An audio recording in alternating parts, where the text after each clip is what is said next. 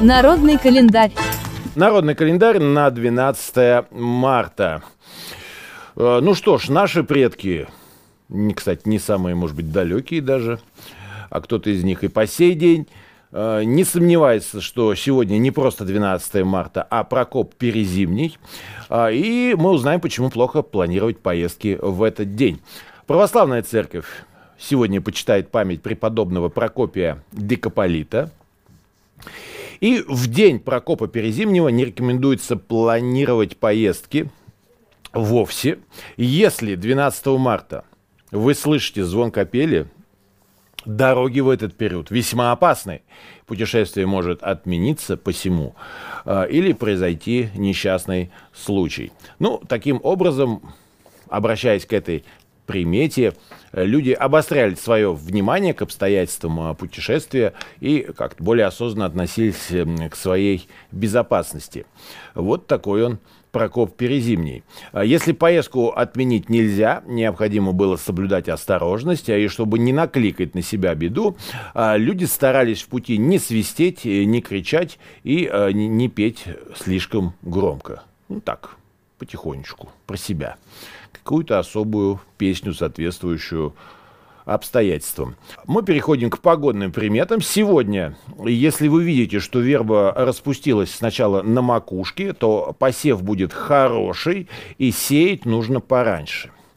Если овцы стукаются лбами, прям вот бьются лба, слышите треск, это овцы, значит, бьются лбами, и будет сильный ветер. И если свиньи почесываются, это к теплу. Ну а если подснежники распустились, самое время начинать пахоту. И это добрая примета. Праздники и события 12 марта. Сегодня Всемирный день против киберцензуры. Этот день учрежден усилиями международных организаций «Репортеры без границ» и «Международная амнистия». Известная проблема, связанная с представлениями о свободе распространения информации, о том, что такое свобода слова в интернете и о том, что всякие права э, также уравновешены определенными обязанностями и понимание своего долга все-таки перед э, сообществом. А вот этот день Всемирный день против киберцензуры. Он для того, чтобы мы поразмыслили еще раз над этим, э, вспомнили все-таки, что такое критическое мышление внутри нас, каким образом мы отсеиваем информацию, э, чему можно доверять, чему нет. Ну и тем, кто, безусловно, публикует эту информацию для нас. Ведь кто-то публикует, а кто-то вбрасывает. Э, это все тоже напоминание о том, что, ну, как минимум, как минимум, лучший инструмент киберцензуры все-таки это совесть человеческая. Так, что у нас дальше? День работника уголовно-исполнительной системы России. Так что это профессиональный праздник. Почему именно в этот день? Ну, 1879 год, 12 марта, российский император Александр II издает указ о создании тюремного департамента, который положил начало организации единой государственной системы исполнения наказаний в России. Ну, конечно, в действительности наложение наказаний в российском государстве было еще и в 15 веке, да и в X веке тоже все уже было. Наказывали за воровство, за убийство, за кражу, за разбой, за ложный донос – в том числе за прелюбодеяние. Особенно суровые меры всегда применялись э, к ворам. Каждый мог убить вора, застав его на месте преступления. Вот такие были времена. Судебники, как их называли, 1497 и 1550 годов явились одними из первых законодательных актов в осуществлении политики наказания российского централизованного государства – и, э, посмотрев эти документы, мы увидим, что наказания приобретали все более жестокий и устрашающий население характер. Система штрафов в какой-то момент была заменена смертной казнью. Долгие годы уголовно-исполнительная система находилась э, в новейшей уже истории в ведомстве Министерства внутренних дел. А, ну а в связи с, реформированием государственной системы и переходом к э, более демократическим формам управления, был намечен переход уголовно-исполнительной системы в ведомство Министерства юстиции.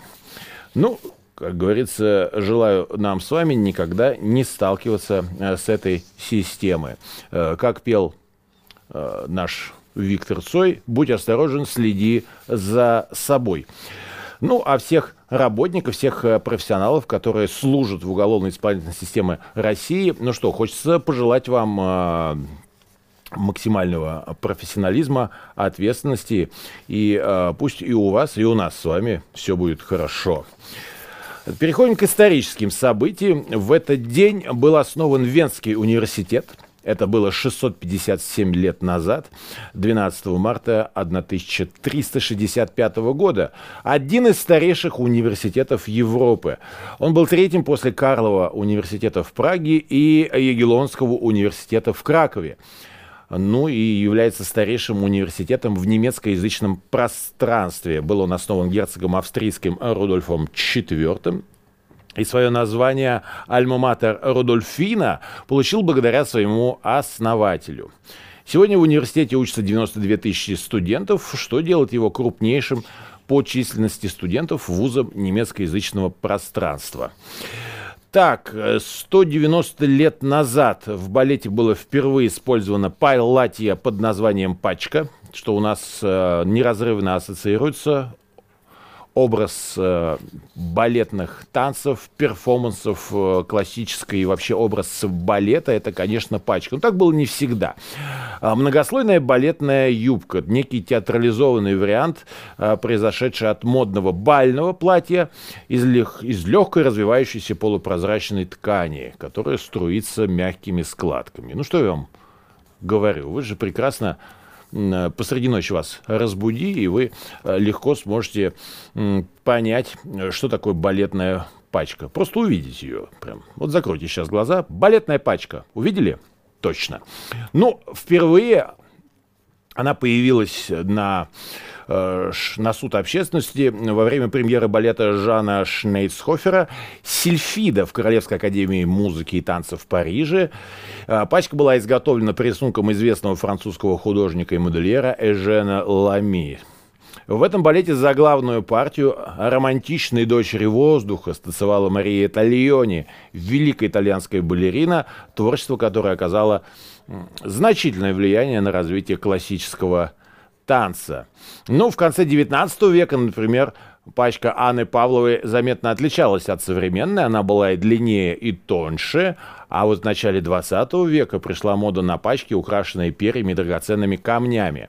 В советском же балете пачка была короткой и широкой. Ну, это многие, собственно, помнят и видели воочию. А в современном балете пачки бывают всевозможных видов и размеров, но по-прежнему все-таки э, пачка это э, такой место королевы в нарядах государственного классического балета. Вот так. Сходите на балет вообще, друзья, как-нибудь при случае, когда все успокоится.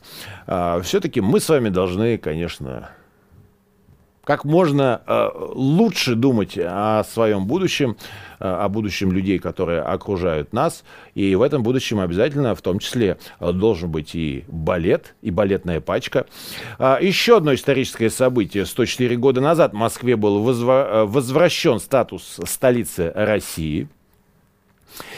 Э, как вы помните, первым достоверным упоминанием Москвы в летописях считается 1147 год – Э, когда князь Юрий Долгорукий принимал в городке под, назва... под названием Москов своих друзей и союзников.